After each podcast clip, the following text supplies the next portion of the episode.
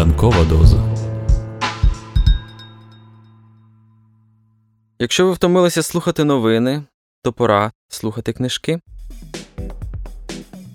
Літературний подкаст Ранкова доза це спільний проект Української правди та Українського інституту книги. Щоранку, о 8 годині, відомі митці, письменники, політики, блогери та спортсмени розкажуть вам свою улюблену літературну історію. Але будьте обачні, ранкова доза краси викликає залежність.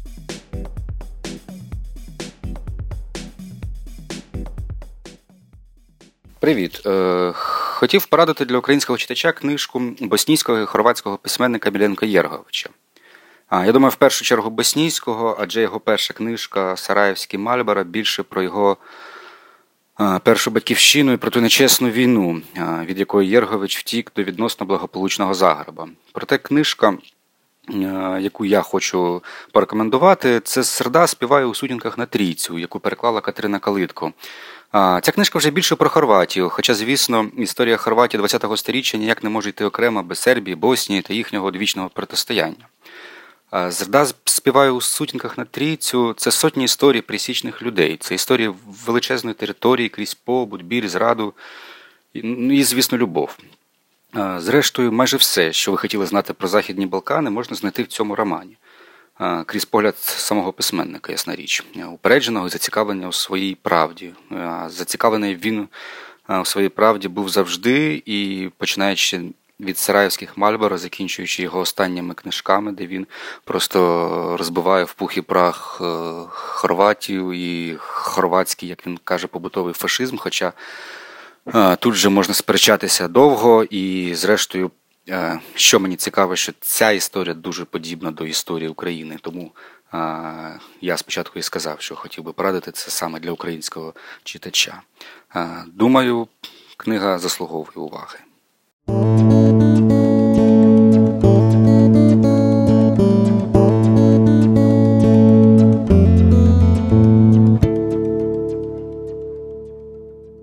Міленко Єргович Срда співає в сутінках на трійцю. Тома Ваха сидів за кермом старого жовтого Мерседеса і реготав, як божевільний. Позаду нього на смузі сигналили люди, а він показував їм у прочинене вікно середнього пальця і не переставав реготати, доки на дорозі перед ним, під звуки оркестру Південний вітер, дівчина виконувала свій танець живота. Звивалася, ніби кобра у кошику факіра, стегна її якоїсь миті вібрували, ніби в нападі епілепсії, ніби міксер, увімкнений у мережу.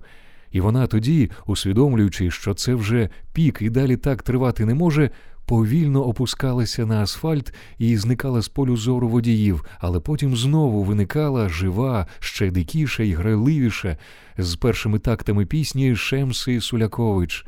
Зрадили мене брати, друзі кинули одну. Я програла всі бої, але ще веду війну. Не зрадь мене ти важливіший, ніж брати. Дівчина впадала в екстаз іншого штибу літала з краю на край дороги, наче її носив звук із динаміків Томи, потужних і дорогих, дорожчих за автівку, в якій їх встановлено, з якою Тома, проте не хотів розлучатися з міркувань сентиментальних. Був переконаний, що той жовтий мерседес приносить йому щастя, хоча взагалі збобонний не був.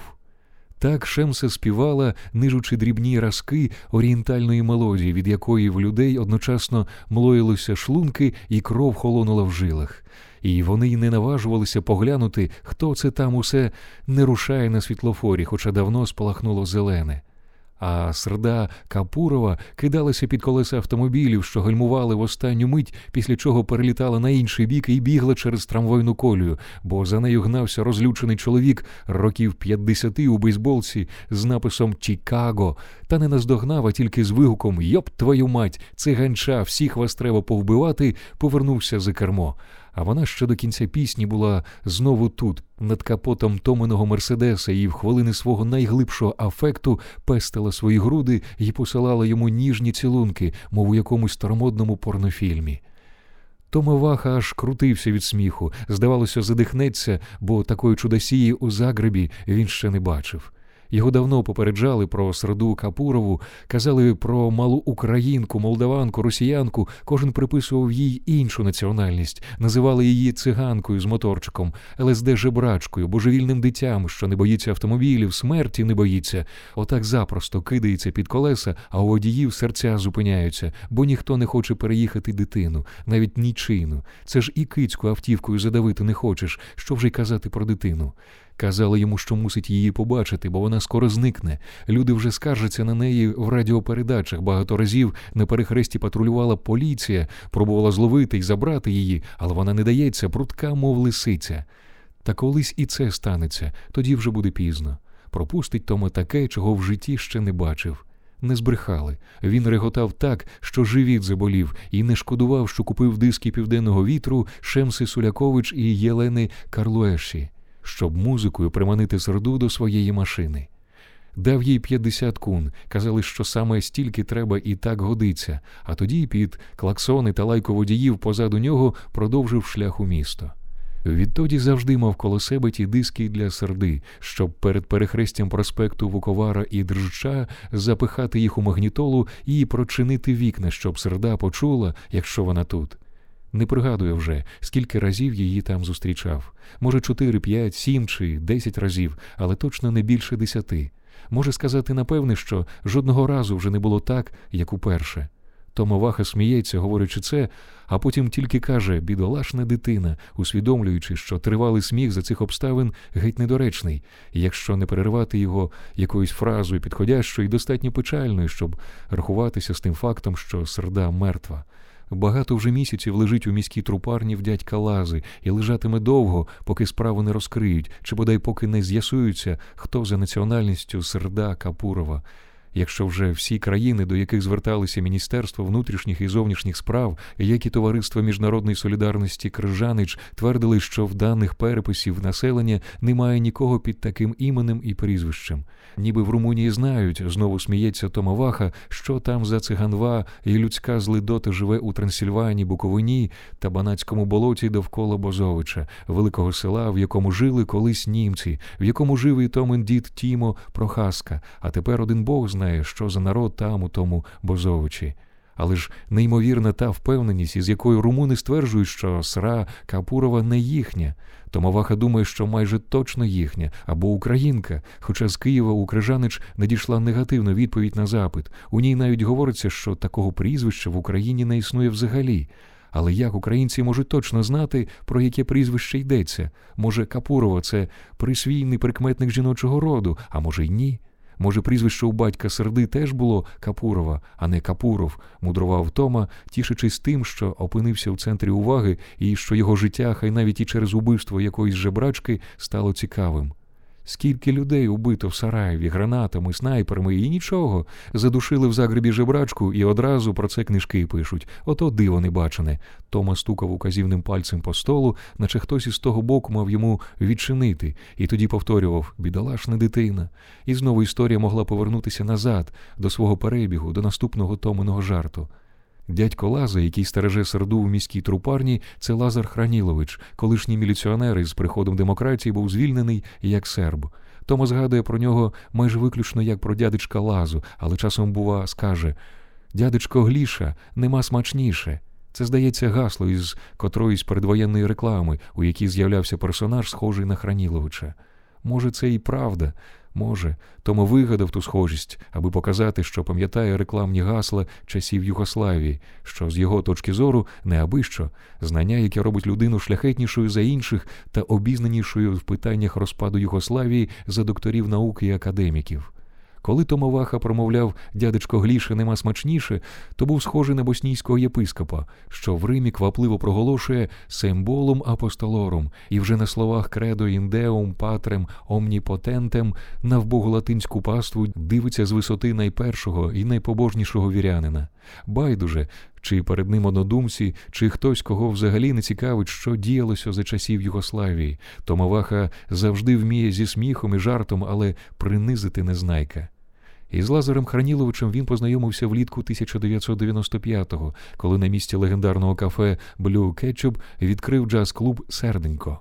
Розпочав бізнес на паях з одним зенинчанином, що збагатів на виробництві пластикового посуду, корків, пляшок, соковитискачок, тож міг собі дозволити розкидатися грішми. Крім того, він був мусульманином, та ще й у ті часи, коли в Загребі на мусульман дивилися криво і тому був не проти мати тому за компаньйона. Лазар працював тоді викидайлом. Він мав стояти при дверях клубу і похмуро дивитися на тих, що заходять.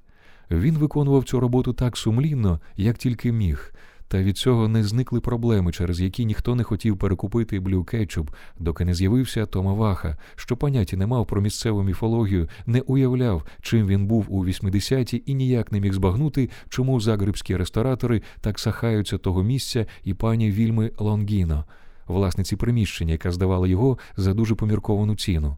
Тому вона називала його серденьком і щаслива була, що може допомогти Сараєвцю, який прибув до Загреба, біженцем, але не опускає рук і відважно входить у бізнес.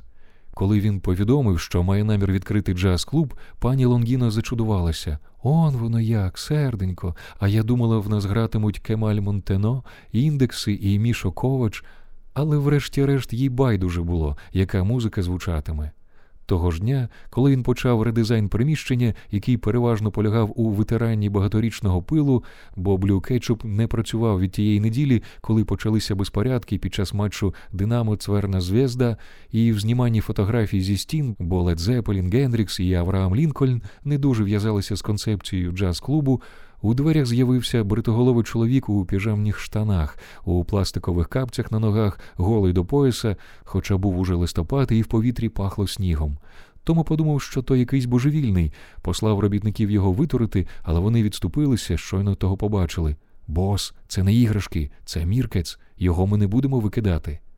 Тому спустився з галереї поговорити з тим жахливим міркецем і сказати йому, що заклад зачинено, йде ремонт, і в нього нема жодних шансів замовити випивку. І, щиро кажучи, він їх і не міг би мати в такому вигляді. Поки йшов до нього, лисий тупо дивився у дзеркало з наклейкою кінкано, а руку запхав у штани, місив яйця, наче глибоко замислившись про щось серйозне. А в розпірку виглядало то волосся, то млявий і напівмертвий прутень, що матлявся всередині, коли міркець рухав пальцями. Томаваха подумав, що у Сараєві когось такого він би просто ляснув по лисині і викинув геть з торчголів. От що значить бути чужаком, і з такими мусиш чемно розмовляти. Ракію дай, сказав Міркець. Немає ракії, зачинено. Ракію дай або кличу Беніта. Голос у Міркіца був як у хлопчика в розпалі мутації. Він говорив то фальцетом, то голосом дорослого чоловіка, мав щось від 40 до 50 років і явно був розумово відсталий.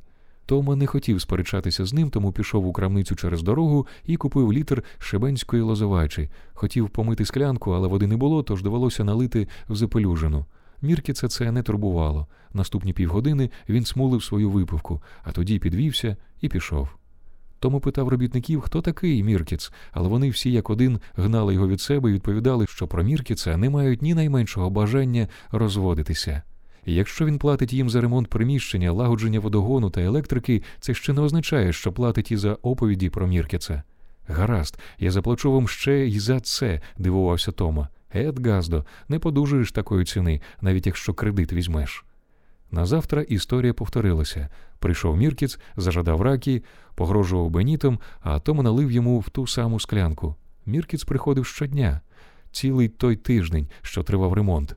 П'ятничного вечора Тома піднявся на поверх, де жила пані Вільма Лонгіно, щоб запитати її про Міркіца. Скоти такі, не дадуть же мені спокою, зблідла пані, яка й зараз, хоч і відчинила йому в домашньому халаті, мало акуратно нафарбоване лице, шкіру на якому пластичний хірург так натягнув, що пані, здавалося, хворіла на якусь тяжку й невиліковну хворобу, але тому й неможливо було сказати 40 їй років чи майже 80. На руках вона мала білі рукавички, а поверх однієї з них на підмізинному пальці правиці був перстень з рубіном. Серденько, міркець нещасний хворий, пояснювала вона йому. Кажуть, його розвиток на рівні трирічної дитини, але ось що тобі скажу. Бачила я трирічних, які супроти Міркеца просто доктори наук. А уяви, що це означає, яка ж то біда привчити дитину пити ракію. Значить, я не дозволю йому пити. Мусиш давати і сподіватися, що перестане приходити. Можу його витурити, І з цим, серденько, не грайся, щоб голова з плечей не злетіла, а мій дім, щоб не злетів у повітря. Мірки це не чіпай. Чуєш, що я тобі кажу, і мізинцем його не торкайся. Зворохобилася пані Лонгіно, вуха в неї раптом почервоніли, а під товстими шарами пудри проступили сині жилки і стали помітні розірвані капіляри. Кілька разів Тома до ранку частував у кафешті через дорогу господаря та офіціантів, спілкувався з підозрілими типами, що безупинно телефонували і погрожували якимось жінкам, що поздирають їм шкіру зі спини, перш ніж нарешті дізнався, хто такий Міркец, а хто такий Беніто. Почуте виявилося таким незвичайним, аж він вирішив, що люди брешуть, тільки б вселити повагу до себе, чи, як у ковбойських фільмах, глузують з прибульця. Отже, Міркіц та Беніто були братами-близнюками. Міркіц був великий, ніби з каменю тесаний, а Беніто ще на голову вищий і ширший від нього. Один добродушний, як може бути тільки трирічна дитина, а другий здиркуватий, розумний та божевільно сміливий. Беніто був чемпіоном Югославії з карате, поки не вдарив людину ногою в лоба. Нещасний впав і більше не поворухнувся. Помер на місці. Ціла Югославія була в жалобі. Про його смерть писали Темпо та СН Огляд. А в Перештині був похорон, на який зійшлося 50 тисяч людей. Беніто поїхав провести в останню путь чоловіка, якого вбив. Ходив скрушний, опустивши очі, але мало хто з каратистів вірив, що це був нещасний випадок. Зуфер Гаші, так звався покійник, був кандидатом в олімпійську збірну, а Беніто не міг спокійно знести, що хтось слабший від нього поїде на Олімпіаду, і то тільки тому, що краще за нього виконував удари. Карате це не балет і не фігурне катання, щоб отримувати оцінки за художню постановку. Звісно, суд виправдав Беніта, а в Приштані заснували турнір пам'яті Зуфера Гаші. Першим переможцем у важкій категорії був добривоє Мікац Беніто. Албанці цінували його приїзд на похорони Гаші, тож медаль йому на шию повісив семирічний брат покійного. Таким чином продемонстрували, що вірять йому. Це було те, що називається кревним примиренням. Зрозуміло було, що кревної помсти вже не буде. Беніто тричі поцілував хлопчика, а в інтерв'ю для Реліндії заявив, що новонароджений син Гаші тепер його клопіт і що він оплатить його навчання. Потім Беніта відправили у військо в ніж, щоб там виховати з нього спецпризначенця. Він здобув значок взірцевого солдата, а по завершенні строкової служби йому запропонували стати професійним вояком, на що він захоплено й погодився. Принижував молодих солдатів, змушував їх стрибати на бетон із семиметрової висоти, стріляв по них, якщо бігали недостатньо швидко, вчив карате так, що забивав мало не до півсмерті, тому, врешті, його в чині прапорщика вигнали з юна.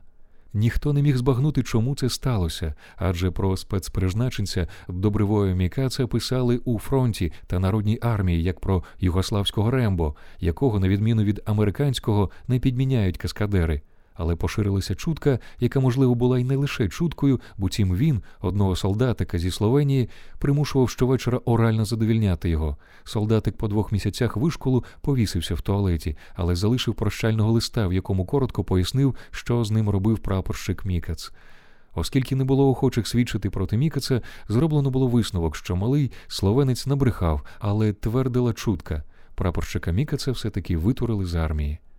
Приблизно в середині 1989 року, за рік до виборів, Беніто з чистої забави почав слати Мікерца, щоб той заходив до кав'ярень на їхній вулиці і вимагати дати йому ракії.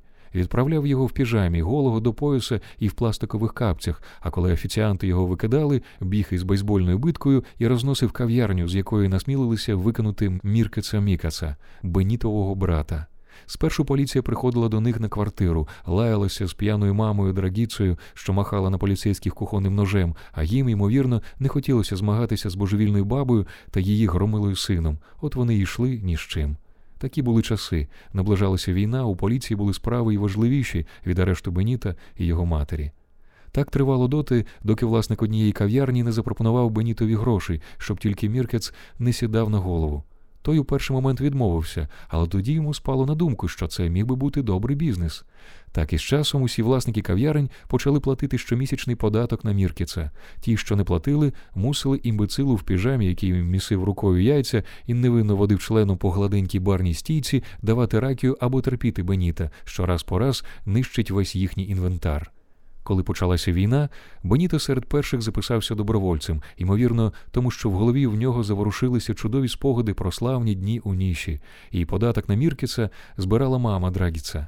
А Беніто, повертаючись з фронту, плентився в забрьоханій краповій формі, вздовж вулиці, хазій та офіціанти вибігали на двір, щоб привітатися з ним і похвалитися, що наперед заплатили податок. А він їм напівжартома, напівсерйозно казав тоді, що ліпше б вони пішли захищати батьківщину, замість споювати і троїти хорватську молодь.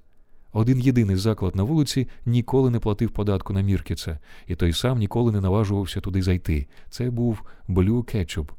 Але тоді стався матч Динамо Цервена Зв'язда. У Блю Кетчуп востаннє зустрілися команди з двох міст. Аркан своїм загребським приятелям замовив останнє віскі. Одні одним потиснули руки і поклялися, не без меланхолії в голосі, що ті, хто виживе, зустрінуться на цьому ж місці за 10 років. Власник Блю Кетчуп наступного дня пішов до пані Вільми і сказав їй, що настав час захищати батьківщину і що він розриває договір оренди ресторану. Вона порядно повернула йому гроші, які він сплатив за рік наперед, і так закінчилася передвоєнна історія Блю Кетчуп. Власник поїхав у Нідерланди, час від часу наїздив до Загреба, хвалився зброєю, яку купував для хорватської армії. А тоді, на початку 1994-го, за кілька місяців до того, як Томаваха приїхав із Сараєва, його схопили на яхті поблизу грецького узбережжя з 250 кілограмами кокаїну. Наслухавшись цього всього, Тома Ваха вирішив змінити назву закладу. Замість джаз клуб Блю Кетчуп на фасаді блакитними миготливими неоновими літерами було написано Джаз клуб Серденько. Тим часом усе інше залишилося незмінним. Щодня приходив Міркіс, вимагав ракі і перед очима випадкових гостей місив яйця і дивився у дзеркало. Хто бачив його раз, удруге в серденько не приходив. Було б дивно і химерно слухати Джона Колтрейна та Майлза Девіса і дивитися, як Міркіц невинно бавиться і ганяє шкірку на своєму в'ялому члені. Томі не залишалося нічого іншого, ніж піти до Беніта. Той більше не мешкав із матір'ю та братом, переселився на млини у дім із садочком і невеликим басейном, у якому плавали фальшиві лілеї і юрмилися справжні пуголовки. Беніто сидів на веранді на сецесійному письмовому столі, розстелив шматину і розбирав на ній автомат. Він був заглиблений у роботу і здавався щасливим. Тома дивився на нього через огорожу і міркував, варто дзвонити чи ні. Не ходиться турбувати чоловіка, що так ретельно і з такою батьківською любов'ю розбирає автомат і чистить кожну його деталь. Із рожевої жіночої косметички, із рожевої жіночої косметички Боніто витягав ганчірочки різних розмірів та кольорів і ними протирав брудні деталі рушниці. Кожна пружина, затвор, запобіжник і тригер мали власну ганчірочку. Він, схоже, був на хлопчика, який насилу дочекався, коли батьки підуть на роботу, щоб побавитися з сестриною Барбі. Тома врешті таки подзвонив. Боніто здригнувся і глянув на ворота. Мав таку саму голову, як Міркіц, і той самий погляд, із якого неясна розгубленість у ньому чи лють. На секунду Тома подумав, що це, може, і є Міркіц. Пане Мікац, слухаю, я б з вашого дозволу хотів поговорити. Про що? Знаєте, я відкрив заклад на вашій вулиці. Маю на увазі вулицю, де живуть ваші пані мама і пан брат, вулицю Мараковича. Ти ба? підняв брови Беніто. Я й не знав, отже, новий сусід. І хотів би, якщо це в який спосіб можливо, домовитися з вами. Пане, я солдат, а не офіціант, усміхнувся Беніто, якось навіть задоволений, що випала нагода назвати себе солдатом. Знаю, ви чоловік відомий. Ні, ви помиляєтесь перебив він уже серйозно. Я відомий не цим, більше відомий з інших причин. От я, власне, про це і хотів би, що хотіли. Щоб ми домовилися, якби ви могли вашого пана брата, звісно, з належною компенсацією, з мого боку, якби міг що? Запхати брата в дурку, щоб не псував репутацію закладу, чи могли б ви пустити мене всередину, щоб ми не розмовляли через огорожу? Беніто без зайвих слів завів його в будинок, який усередині виглядав на малий, неприбраний, запорошений, але дивовижно вишукано обставлений музей старовинних меблів. Жоден предмет не був новий, окрім крісла, в якому сидів Беніто, і яке, здавалося, мимохідь купленим у якійсь трієстській крамниці з космічними цінами, де у 1995 році й далі відчайдушно шукали повернення заможної балканської клієнтури. Але Беніто пишався тим кріслом, пишався й товстим золотим ланцюгом на шиї, за який чіплялося і куйовджилось волосся на грудях.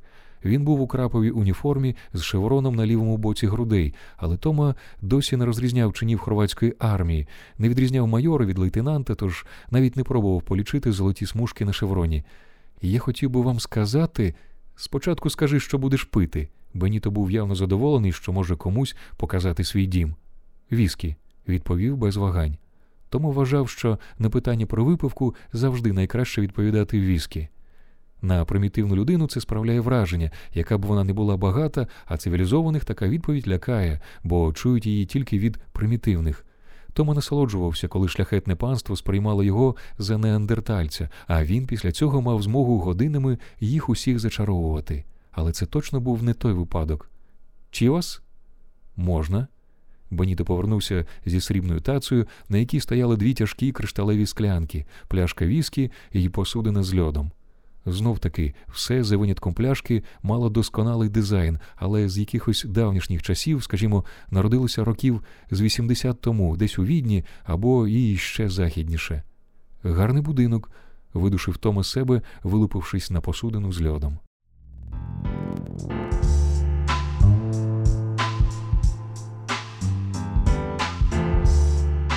Літературний подкаст Ранкова доза це спільний проект Української правди та Українського інституту книги.